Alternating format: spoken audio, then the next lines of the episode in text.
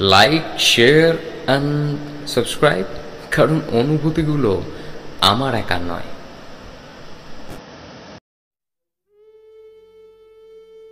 প্রিয় নেতাজি, অনেকদিন ধরে চিঠি লিখব ভাবছিলাম। কিছুতেই আর হয়ে উঠছিল না। আজ কোনো একটা ঘটনা নিরিখে তোমাকে চিঠি লিখতে বসলাম। ছেলেবেলায় আমাদের দোতলা ড্রয়িং রুমে তোমার ছবি। জন্মদিনে পেতাম বই, সেখানেও তুমি। বাবার গল্পে তোমারই বীরত্ব। দেখতে দেখতে, শুনতে শুনতে ক্রমে আমিও তোমার ভক্ত। বাবা বলতেন, ইন্ডিয়ার আর একজন নেতাজির দরকার ছিল। মা গাইতেন বীর সুভাষের মহান দেশ। দাদু বলতেন, ছেলেটাকে ওরা শেষ করে দিল। ঠাপার চোখে তখন আঁচলের খুঁট। এসবের মধ্যে বড় হওয়া আমিও কেমন একটা ঘোরের মধ্যে থাকতাম। ভাবতাম, পারতে, তুমি সব পারতে। যদি আর একবার একবার আমাদের মধ্যে তোমাকে পেতাম। আজ উত্তর চল্লিশেও আমার একই ভোর তুমি পারতে। কেননা দেশের মাটিতে দেশপ্রেমের মতো জোরালো একটা ঝাঁকুনি দেওয়ার ক্ষমতা তখন আর কারুর ছিল না। এখনও আছে কি? তোমার হারিয়ে যাওয়ার পর দেশে কত কমিশন বসেছে? ভারতের পূর্ব, পশ্চিম, উত্তর, দক্ষিণে বীর কোন সন্ত, কোন দয়ালু বৃদ্ধকে দেখে ভুল করেছে সবাই। ছুটে গেছে তুমি মনে করে, কিন্তু ফিরেছে মাথা নেড়ে। তবু তোমাকে পাবার আশায় বুক বেঁধেছে। তুমি তো শুধু পশুবাড়ির নও, গোটা ভারতবর্ষের মণিকোঠার হীরক। যার আলোর শুদ্ধতা কালোকে সাদা করতে পারে।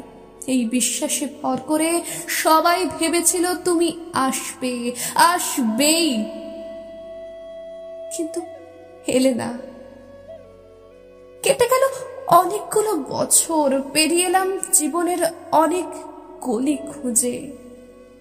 তুমি এখন বিমানবন্দরে সভা সমিতিতে, রিসার্চ বিউরোতে, এমনকি ছেলের নামকরণেও শুধু হৃদয় যেন দোলা দেয় না।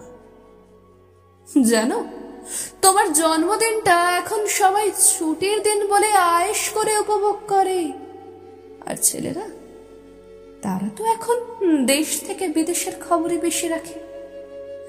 আর মেয়েরা, তারাও স্বাধীনতার ভেলায় চড়ে হতচকিত। শুধু মাটিটা কাঁদে। সেই কান্না যেন ভূমিকম্প, খরা এলিমিও বন্যা হয়ে চারিদিক ভাসিয়ে দেয়।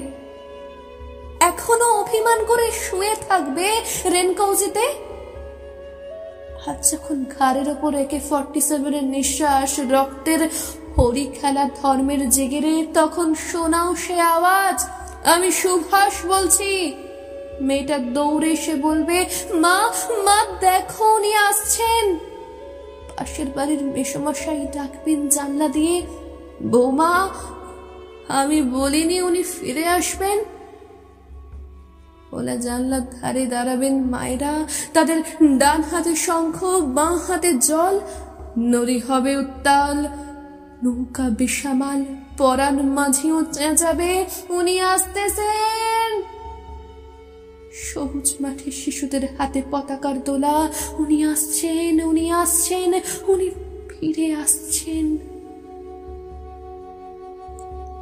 তোমার হারিয়ে যাওয়া জন্মদিনের ভিতর থেকে উঠে আসুক আর একটা তেইশে। আজ স্বাধীনতার ঠিক আগের মুহূর্তে দাঁড়িয়ে তোমাকে আমার এই চিঠি প্রণাম নিও। ভালো থেকো নেতাজি।